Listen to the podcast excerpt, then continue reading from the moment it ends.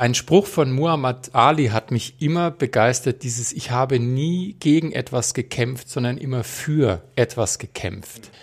Den Organismus als Partner zu haben, den Körper als Partner zu haben, gegen den ich nicht kämpfen muss, sondern den ich im Boot haben muss, damit Leistung entstehen kann. So ist für mich der Begriff Kraftlotse entstanden, die Kräfte im Körper zu lotsen.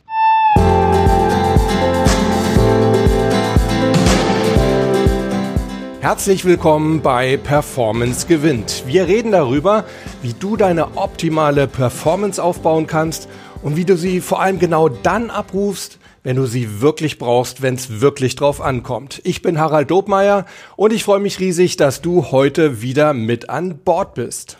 Ja, herzlich willkommen Leute, sowohl im Podcast als auch bei YouTube, als auch bei Facebook und LinkedIn. Also die Kanäle werden immer mehr.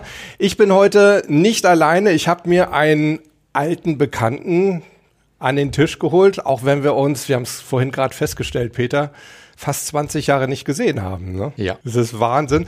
Peter Flür ist ein sehr netter Coaching-Kollege von mir. Ich habe ihn damals kennengelernt in meiner eigenen Coaching-Ausbildung, denn damals hast du das Ressourcenmanagement gemacht. Es sah so aus, dass wir also unsere Coaching-Ausbildung tagsüber hatten und am Abend musste der arme Peter dann ran und musste mit uns so ein bisschen körperlich arbeiten. Und da haben sich tolle Sachen entwickelt, die mir auch in Erinnerung geblieben sind.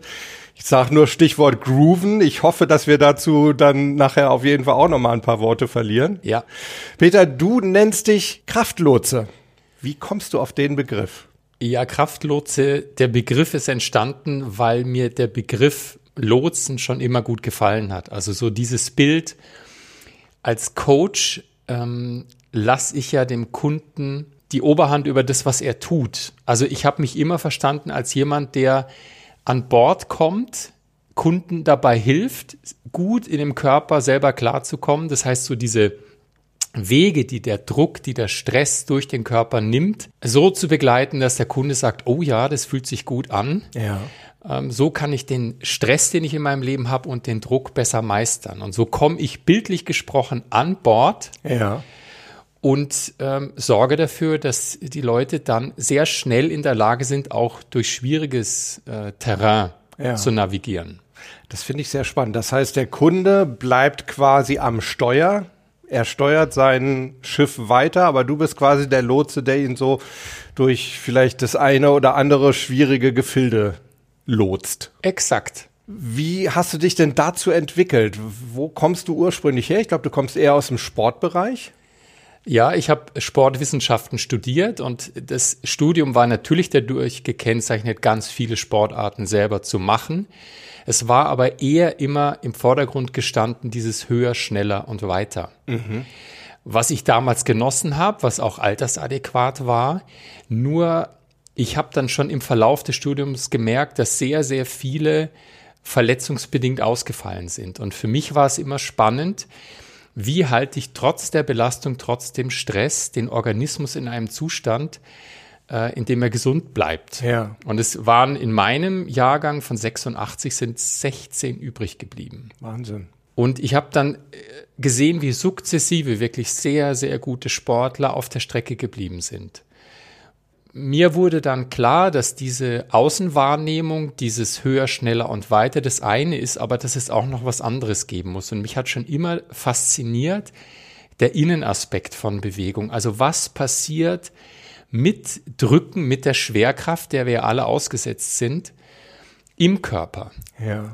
Ein Spruch von Muhammad Ali hat mich immer begeistert, dieses Ich habe nie gegen etwas gekämpft, sondern immer für etwas gekämpft. Mhm.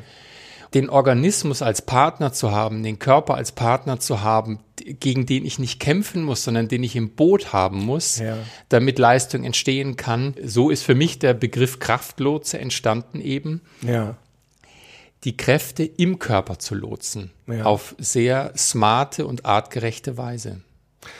Sehr spannend. Das erinnert mich auch so ein bisschen, ich glaube, ist das nicht das Wing Chun? Ich weiß nicht, ob ich das ja. jetzt richtig ausspreche, aber es gibt so eine, so eine äh, Kampfsportrichtung, die insbesondere sich dadurch auszeichnet, dass sie quasi den, die Kraft des Gegners nutzt, um selber quasi in die Kraft zu kommen. So ein bisschen klingt das auch, wenn ich dir jetzt so zuhöre, quasi die Kraft nicht gegen etwas Richtig. zu nutzen, sondern zu sagen, ich nutze sie für etwas, ich lenke sie in die richtige Richtung das ist ein ganz wesentlicher Aspekt, ein Gefühl dafür zu entwickeln, wenn etwas auf mich zukommt, ein Ball oder vermeintlich ein Gegner, nicht mit der Idee heranzutreten, dagegen zu gehen, sondern sich für die Qualität und für das zu interessieren, was auf mich zukommt. Und das eben dann in das eigene System einzuspeichern, wie in einer Feder, und dann auf eine kluge Art wieder abzugeben. Das heißt, der Körper ist wie ein Resonanzraum oder wie ein Elastizitätsraum.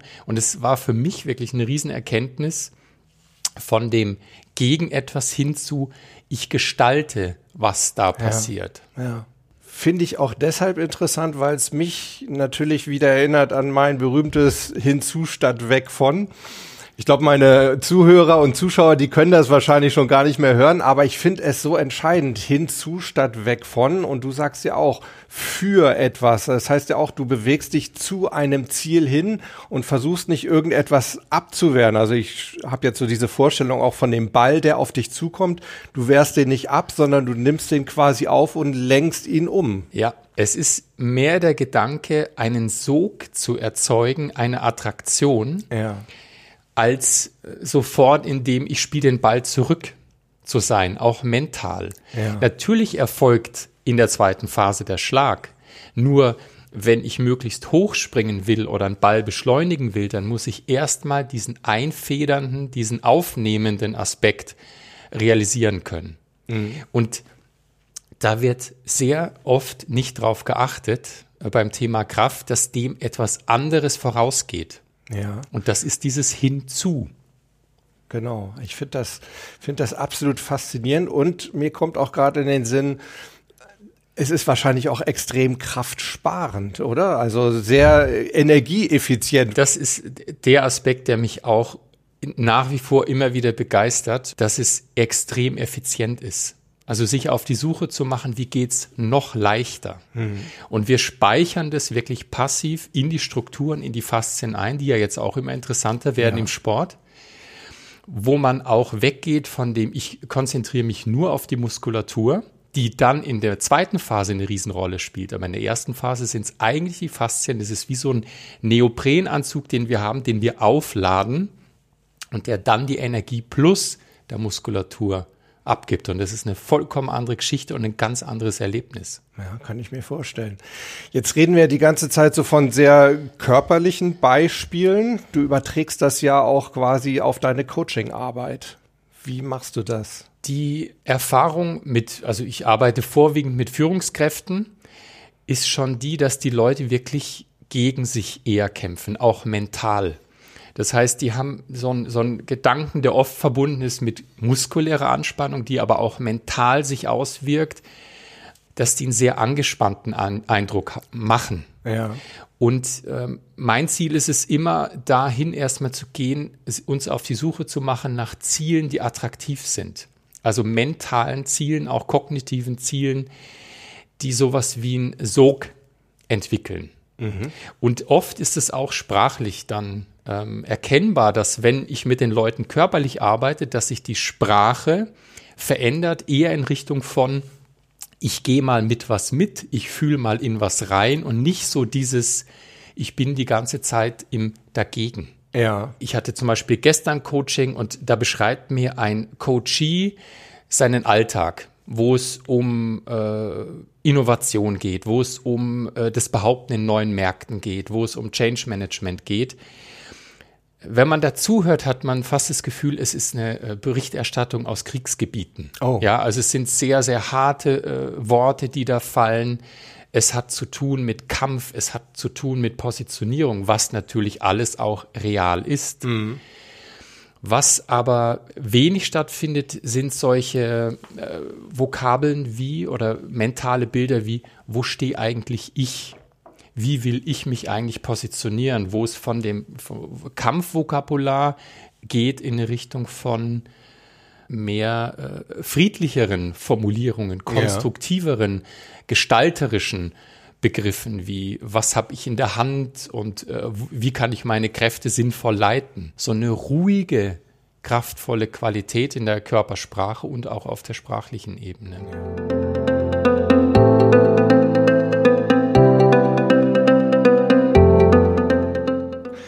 Körpersprache hast du jetzt gerade angesprochen. Wie arbeitest du da? Das ist ja, glaube ich, auch ein, ein wichtiges Element bei dir. Ne? Körpersprachlich kann man sagen, viele befinden sich in so einer Art Anspannungsmarathon. Okay. Also die sind in einer angespannten Energie. Viele, wenn es gut läuft, noch kraftvoll, also im Sinne von, die haben noch Sprit im Tank. Aber viele sind auch angespannt müde die mhm. schon wirklich auf dem Zahnfleisch daherkommen und, und sich sehr anstrengen müssen, um die Tagesleistung noch irgendwie abzurufen. Mein Ziel im Coaching ist es auch, immer wieder den Spannungsgrad zu reduzieren, weil viele verwechseln Anspannung mit Kraft oder mhm. Lebenskraft. Die sagen, ja, aber ich bin doch energetisch oder ich bin doch lebenskräftig. Ja. Was sie aber in erster Linie sind, sei es vom Kiefer oder es zeichnet sich oft auch an den Händen ab, sie sind muskulär verspannt. Mhm. Ein Bild, was ich auch gerne verwende, ist, wenn du den Garten gießen willst, du drehst den Hahn auf und gießt jetzt den, vielleicht den Rasen und die Blumen, kannst du nur gießen, wenn der Schlauch, also die Arterien, offen sind, also einen ja. großen Durchmesser haben. In den Coaching geht es oft so, als würde die Person auf dem eigenen Gartenschlauch stehen. Das heißt, die drückt den muskulär ab, der Kiefer ist zu, der Nacken ist zu, andere Bereiche sind zu, die Stimme klingt sehr gepresst und ich muss hinten richtig Druck machen, damit vorne noch was rauskommt und ich den Garten gießen kann. Mhm. Das heißt, das Coaching ist immer eine Mischung aus körperlichen Einheiten, wo wir spazieren gehen, zum Beispiel Treppen steigen oder auch einfaches Einfedern machen und uns dann wieder hinsetzen, wo die gleich den Wechsel erleben zwischen Anspannung und Entspannung. Das heißt, deine Coachings finden jetzt nicht statisch irgendwo auf einem, einem Sofa oder auf zwei Stühlen statt, sondern ihr seid unterwegs. Ja, wir sind wirklich unterwegs. Das führe ich, ich sage immer homöopathisch ein. Also ich fange nicht natürlich sofort an, ähm, jetzt die ganze Zeit im Raum rumzugehen oder in der Natur. Aber sehr früh fangen wir an aufzustehen, ein paar Schritte zu gehen und zu gucken, äh, verändert sich dadurch auch äh, die Gedanken? Kommen die Leute auf neue Ideen, auf neue Perspektiven? Mhm. Das ist eine Sache, die, die stelle ich auch sehr häufig fest. Ne? Also gerade wenn du kreativ sein möchtest, dann ist es auch hilfreich, einfach mal aufzustehen und mal ein bisschen rumzugehen. Das geht ja so ein bisschen in die gleiche Richtung dann. Ne? Ja, es ist, unser Körper hat sein Wissen gespeichert von unten bis oben. Ja. Wenn wir jetzt in einer Position sind, ist es schwer, das ganze Erfahrungswissen abzugreifen, unsere Erfahrungsbibliothek. Mhm. Wir können sehr gut über die Vorderhornrinde, die können wir abfragen, aber unser eher intuitives Wissen, unsere Kreativität, behaupte ich, sitzt im ganzen Körper. Wenn ich jetzt anfange, die Lage zu verändern, ich habe mehr Vorlage, ich habe mehr Rücklage, ich gehe vielleicht mal runter, ich gehe mal ein Stück hoch, ja. kommen andere Ideen, andere Impulse ins Spiel. Das ist total banal, aber so selbstverständlich wie nur irgendwas. Ja. Was gäbe es denn so für ganz einfache Übungen, jetzt vielleicht auch mal so für unsere Zuschauer, mit denen sie in so Situationen, wo sie vielleicht so ein bisschen feststecken irgendwo in einem Problem oder bei einer Entscheidung nicht weiterkommen, äh, irgendeine Übung, die sie dann machen könnten? Sehr effektiv ist wirklich ein Lagewechsel. Wenn es das hergibt, die Situation, also im Großraumbüro würde ich das jetzt nicht tun, aber wenn Sie die Möglichkeit haben, äh, einen anderen Raum aufzusuchen, sich tatsächlich mal hinzulegen. Ja. Weil alleine dieses Liegen komplett die, die, die Erfahrungen anders anzapft als das Stehen. Okay. Dass oft Leute, wenn sie die Lage wechseln, eine neue Idee gewinnen. So wie viele sagen, auch beim Duschen. Also die fassen sich an, die gehen vielleicht mal runter. Zweite Möglichkeit, die ich selber oft mache, ist, wenn ich im Coaching hänge, das Gefühl habe, ich komme einfach nicht weiter oder mhm. wir kommen nicht weiter. Erbitte ich kurze Pause, gehe auf die Toilette, stelle mich hin und wackel wie ein Boxer, also feder in die Füße ein, mache also eine Abwärts-Aufwärts-Bewegung sehr schnell und merke, oh, jetzt habe ich plötzlich eine Idee. Okay. Ja? Es reicht auch, ein paar Schritte zu gehen mit einer kleinen Vorlage oder ich gehe mal zurückgelehnt ein paar Schritte. Und schon kann ich andere Erlebnisinhalte abgreifen. Also es, ich muss nichts Großes tun, es reicht oft ganz feine, subtile Änderungen. Und wenn ich jetzt diese Boden- und auch die Toilettenvariante nicht machen möchte, kann ich auch einfach den Coach mal bitten, lehnen Sie sich mal ein Stück zurück. Mhm. Atmen Sie ein, zweimal tief durch. Oder rutschen Sie am Tisch weiter nach vorne. Ja. Irre unspektakulär erstmal, aber dann mit großer Wirkung. Das Verrückte dabei ist ja auch, du veränderst ja automatisch im wahrsten Sinne des Wortes auch dein, deine Sichtweise, nämlich deine Sichtperspektive. Manchmal sind das ja auch da wirklich Kleinigkeiten. Ne? Ich sehe das auch oft bei meinen Klienten, da ist der Kopf irgendwie sehr, sehr schief, was ja durchaus auch ein Indiz sein kann, dass da vielleicht auch Skepsis herrscht. Ähm, und manchmal hilft es dann einfach mal zu sagen, hab den ja. Kopf mal wieder gerade oder drück doch mal deine, deine Wirbelsäule durch bist du auch wieder aufrechter und dann hat man auch wieder eine ganz andere Selbstwahrnehmung. Ja. Der eine Teil ist, ich nenne es mal die äußere Bewegung, wo wir ganz einfach Einfluss nehmen können durch solche Maßnahmen, wie du sie gerade beschreibst. Ja. Und der zweite Teil ist die Innenwahrnehmung. Der neunte Sinn, den kennen die wenigsten. Also wenn du bei Wikipedia recherchierst, findest du beim neunten Sinn die Propriozeption, die Eigenwahrnehmung. Ja. Und die ist dafür zuständig, dass du sowas wie Flow überhaupt spüren kannst. Also wir haben viele Organe, sehen, schmecken, hören, riechen und so weiter, die sich mit dem Außen beschäftigen. Und das Innen, was findet im Körper statt, ist der neunte Sinn. Ja. Und alleine diese Reise nach innen, wenn man jemanden mal in einer kleinen Bewegung bittet, wie fühlt sich das im Fuß an? Wie fühlt sich das im Becken an? kann eine Richtungsänderung geben. Mhm. Es ist für viele schwierig zugegebenermaßen, weil es ist No Man's Land. Es kommt jemand rein, der ist sehr kognitiv, der ist in seinen Gedanken und wenn du dann ihn bittest und sagst, spür meinen Bauch, sagt er, ich finde dahin keine Straße. Mhm. Ich weiß gar nicht, wie sich das anfühlt. Ja. Und auch das ist Teil dann des Coachings, diese Infrastruktur innen drin Straßen zu eröffnen, mal eine Landstraße zu nehmen, mal einen Feldweg zu nehmen und dann zu sagen, oh, was ist denn da? Und dann entdecken auf einmal Menschen, oh, das ist toll. Mhm. Ja. Und das ist der neunte Sinn, der Kraftsinn. Ja, spannend. Und mit dem äh, ja, geht es anders in Richtung Entscheidungen. Ähm, viele tun sich dann leichter. Ja. Aber es ist erstmal ein eher exotischer Zugang zu mhm. Coaching-Themen. Ich stelle das häufig fest, wenn es um, um Gefühle geht. Und äh, ich Menschen, meine Klienten dann frage, wo spürst du dieses Gefühl denn? Und dann tun sich viele extrem schwer. Sie wissen, sie haben irgendwie ein Gefühl, ich sage jetzt mal ein Ärger, aber sie können ihn nicht verorten.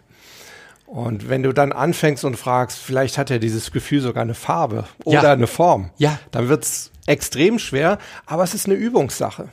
Und oft erlebe ich es dann nach drei, vier Coaching-Sessions, dass dann ein Klient auf einmal zu mir kommt und sagt, ich merke gerade so einen dreieckigen Ärger in mir ja. drin. und ich würde den jetzt gerne rund bekommen, im wahrsten Sinne des Wortes. Ja, das geht alles so ein bisschen auch in, in diese propriozeptive Richtung. Ne? Irgendwo auch mal in einem drin wahrzunehmen, was fühle ich denn da überhaupt? Und äh, Bewegung hat ja auch immer ein bestimmtes Bewegungsgefühl da kommen wir auch her. Also es ist nichts, was wir mit dem Kunden oder der Kundin neu kreieren müssen, sondern als Kinder sind wir kinästhetisch durch und durch. Das heißt, all diese Sensoren, die in der Haut, in den Sehnen, in den Organen sind, die müssen eigentlich nur aus dem Dornröschenschlaf erweckt werden. Ja. Das braucht ein bisschen Zeit und das braucht die entsprechende Aufmerksamkeit und den Fokus. Und da gilt es dann schon oft auch ähm, diesem Esoterikverdacht entgegenzuwirken, sodass Leute sagen, ja, dreieckige Wut oder so würde ich ja. gerne rund machen. Ja. Wenn du damit selber gearbeitet hast, ist das für dich total selbstverständlich, aber für viele, die sagen, okay, jetzt, jetzt steige ich aus. Genau. Genau, ne, dann ist das, wird's zu touchy-feely irgendwo, ne, und ist, ist nicht mehr analytisch genug. Aber es ist im Endeffekt ja auch nichts anderes. Ne? Es, ist, es, sind ja Bilder, mit denen du einfach sehr viel besser, mit denen auch unser Gehirn sehr viel besser arbeiten kann, die du danach aber auch irgendwo wieder, sag ich mal, in die abstrakte Gefühlswelt zurückgeben kannst. Ne? Das heißt, wir holen ein Gefühl hervor, machen es plastisch, ja. bildlich, visuell, verändern es da. Es ist eigentlich nur eine rein neurobiologische Geschichte, mit der wir eben auch Denkmuster und Gefühlsmuster verändern können, die wir danach quasi wieder zurück an ihren Platz legen. Und dann können sie von mir aus auch ihre Farbe und Form wieder ablegen. Ja.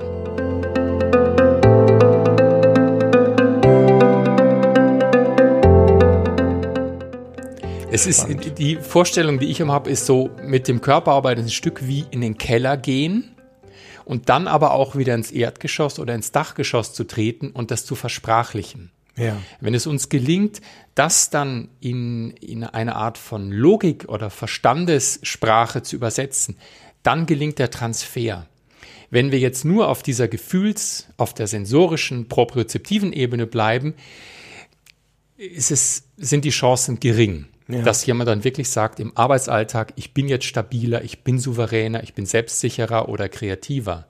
Wenn wir aber diesen Weg immer wählen vom Keller übers Erdgeschoss ins Dachgeschoss, rauf runter, dann entsteht mit der Zeit etwas, wo die Leute sagen, oh, jetzt äh, habe ich das Gefühl, jetzt gewinne ich an Kraft. Ja. Ja, könnte man ja, kommt mir jetzt gerade zu die Idee, kann man vielleicht ja sogar noch damit verbinden, dass man vielleicht wirklich mal ein paar Treppen steigt. Ja, das machst du ja, glaube ich, auch. Ne? Ja. Du gehst ja mit den Leuten dann durchaus auch mal in, in unterschiedliche Etagen. Das äh, ist aus mehreren Gründen interessant und auch effektiv, weil äh, zum einen wirklich äh, bestimmte Höhen äh, gewechselt werden, aber vor allen Dingen auch die Diagonalmotorik. Wenn wir Kinder sehen, dann gehen die, nachdem sie es gehen gelernt haben, diagonalmotorisch. Sportler gehen normalerweise diagonalmotorisch. Das heißt, es ist eine Verwringung die uns Bewegung leicht macht. Ja. Wer viel sitzt, gibt die Diagonalmotorik auf. Das heißt, die Leute sehen dann eher so aus, ich nenne es immer die Bauernschrankmotorik. Die kommen daher, da bewegt sich fast nichts mehr vom Oberkörper. Also da ist keine Verwringung mehr da. Okay. Wenn ich jetzt Treppen gehe mit jemandem, sehr gerne auch, ich habe eine ganze Zeit gearbeitet mit IT-Spezialisten, IQ 140 aufwärts, also die Codes, äh, da bin ich komplett raus. Aber ganz oft passmotorisch. Also die, da ist keine organische Verwringung mehr da. Wir gehen jetzt, und es geht oft dann ums Thema bei denen, wie präsentiere ich zum Beispiel als Projektleiter vorm Lenkungsausschuss. Mhm. Die Leute äh, verstehen mich überhaupt nicht oder die glauben nicht, dass das gut ist, was ich da tue. Hängt oft daran, weil die Bewegung nicht mehr organisch aussieht. Jetzt fangen, gehe ich mit den Treppen die können gar nicht anders, als äh, diagonalmotorisch die rauf und runter zu gehen. Da ist also ein Bewegungsmuster gebahnt, die kommen unten hin und auf einmal atmen die tiefer, auf einmal sprechen die kürzere Sätze. Und äh, deswegen ist Treppensteigen ein, ja, kann man sagen, fast wie ein Breitbandantibiotikum. Ja. Ja, spannend. Also das wäre auch eine Übung, die man, da braucht man ja nicht unbedingt einen Coach zu. Also das könnte nee. wirklich jeder unserer Zuhörer und Zuschauer auch mal selber ausprobieren, wenn er wieder in so einem Stuck State, wie ich das ja. immer nenne, in so einem Festhänge-Status-Stadium ist. Ja, kurz aufstehen, Treppen gehen, wieder hinsetzen, gucken, ist jetzt anders. Ja. Sehr, sehr spannend. Ich würde auf jeden Fall gerne nochmal auf das Grooven zurückkommen. Erklär doch nochmal kurz, wie geht das genau? Also wie groove ich? Du stehst auf beiden Füßen großflächig, das heißt hinten auf der Ferse ist Druck, auf dem Vorfuß ist Druck, auf der Innen- und auf der Außenkante sind Druck. Mhm. Das heißt, du stehst auf beiden Füßen. Am besten federst du in dieses Längs- und Quergewölbe ein. Also wer schon mal einen äh, gesunden Fuß gesehen hat, das kann man sich wie so eine Brücke vorstellen. Und in diese Brücke federst du ein. Du beugst die Knie ein kleines bisschen, du beugst ein kleines bisschen die Hüftgelenke und ähm, lässt dein Gewicht in die eigenen Füße fallen ich sage immer, es ist so dieses Balu der Bärgefühl. Wer das Dschungelbuch mal gesehen hat, ähm, wenn da jemand ist, der mit Musik sein Gewicht in die Füße fallen lässt. Und dazu müssen wir die Gelenke, vor allen Dingen die der unteren Extremität, Sprunggelenk, Kniegelenk und Hüftgelenk, ein kleines bisschen beugen oder öffnen. Und ja. dann ist es, findet es wie von alleine statt. Dieses äh, Grooven ist deswegen so zentral, das sehen wir auch bei Kindern, wenn die aus der horizontalen in die vertikale kommen, ist das was ganz Besonderes. Die kriegen eine andere Perspektive und es entsteht ein starkes Gefühl für Ich. Ja. Also der Autonomie. Das ist eine unglaubliche Leistung des Nervensystems, auf so kleiner Unterstützungsfläche zu stehen. Sensationell. Das sieht man den Kindern auch an. Die strahlen, die sind begeistert. Ja. Wir als Erwachsene teilen diese Begeisterung nicht mehr, weil es ist mehr so normal. Mhm. Was jetzt Kinder machen, ist, dass sie in diese Position reinwackeln, um sich ihres Gewichts auch bewusst zu werden. Das heißt, du kannst dir vorstellen, du stehst wie auf der Waage und das Gewicht wechselt mal zwischen hoch, tief, hoch, tief bei den analogen Zeigern. Ja. Dieses Gefühl für das eigene Körpergewicht macht etwas. Du versicherst dich selbst deiner, deiner Kompetenz und deiner, ich nenne es mal Lebensleistung. Ja. Es ist ein ganz einfaches Mittel, archaisches Mittel, um an Sicherheit zu gewinnen. Und diese Übung hilft dir, wieder so eine äh, Reset zu machen. Hier bin jetzt mal ich. Dafür stehe ich. Das ist mein Ding. Machst du das zu Musik oder zu, zu einer inneren Musik? Wie macht man das? Das ist eine ganz wesentliche Frage vom Tempo her. Es gibt Menschen, die lieben das sehr langsam. Ja. Also die sagen, du, ach, das, wenn ich das so langsam in mehr so einem äh, erdigen Groove machen kann, dann fühlt sich das für mich gut an. Manche sagen, oh, ich brauche da mehr so einen agro äh, äh, treibenden Rhythmus.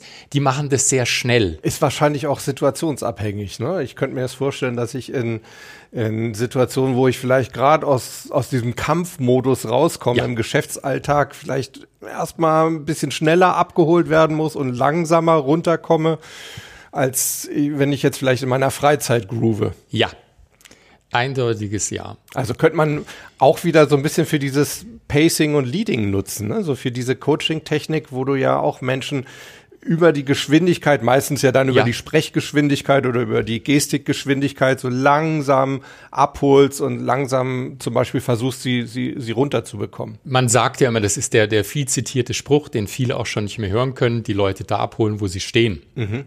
Und das gilt beim Grooven auch. Wenn jemand sehr aufgeladen ist, dann muss ich den auch bei dem entsprechenden Beat und dem entsprechenden Tempo abholen. Ja. Wenn jemand sehr getranced ist oder gechillt, dann werde ich das eher in diesem langsamen Bewegungsmuster machen und ihn dann ja. hin zur Bewegung bringen, je nach Anliegen. Aber da ist wirklich was dran. Und ich finde es auch wieder ganz gut für die Eigenwahrnehmung. Vielleicht kann ich auch über den Rhythmus, weil du ja vorhin gesagt hast, die einen finden den einen gut, die anderen die andere Geschwindigkeit. Wenn ich feststelle, heute oder gerade jetzt brauche ich die und die Geschwindigkeit, das sagt mir ja auch wieder ein bisschen was über meinen eigenen Mentalstatus aus. Wo stehe ich gerade? Ist so ein bisschen wie so ein mentales Fieberthermometer. Das ist ein super Begriff. ja. ja.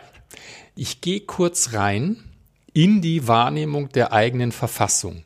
Und von dort aus steuere ich dann. Aber dazu muss ich wissen, wie geht's mir gerade. Ja. Und wenn ich da Erfahrungswerte habe, kann ich sehr effektiv mein Selbstmanagement gestalten, indem ich Tempo wähle, indem ich Bewegungsgröße auch wähle. Oder mit dem Thermometer gucken, wie viel Grad habe ich gerade und dementsprechend dann Maßnahmen einleiten. Ja super, super spannend. Ich weiß, das wird mhm. so langsam bei mir zum, zum geflügelten Wort, ja? aber ich finde es wirklich spannend. Wenn ihr noch Fragen habt an Peter, dann stellt die bitte. Ich leite die super gerne weiter und ich bin mir sicher, dass du sie auch super gerne beantworten ja. wirst dann. Schreibt sie einfach in die Kommentare unter die Show Notes oder unter das Video. Schreibt eine E-Mail an harald.dobmeier.com oder, ihr wisst ja, besonders gerne auf die Podcast-Mailbox unter 06173 608 4806. Danke dir auch für den Besuch hier. Vielen Dank für die Einladung, habe mich wirklich gefreut. Extra aus München gekommen, freut mich sehr. Ja, und euch wünsche ich eine gute Zeit und äh, bis nächste Woche seid bitte wieder dabei und bis dahin denkt dran, bleibt Gewinner. Ciao.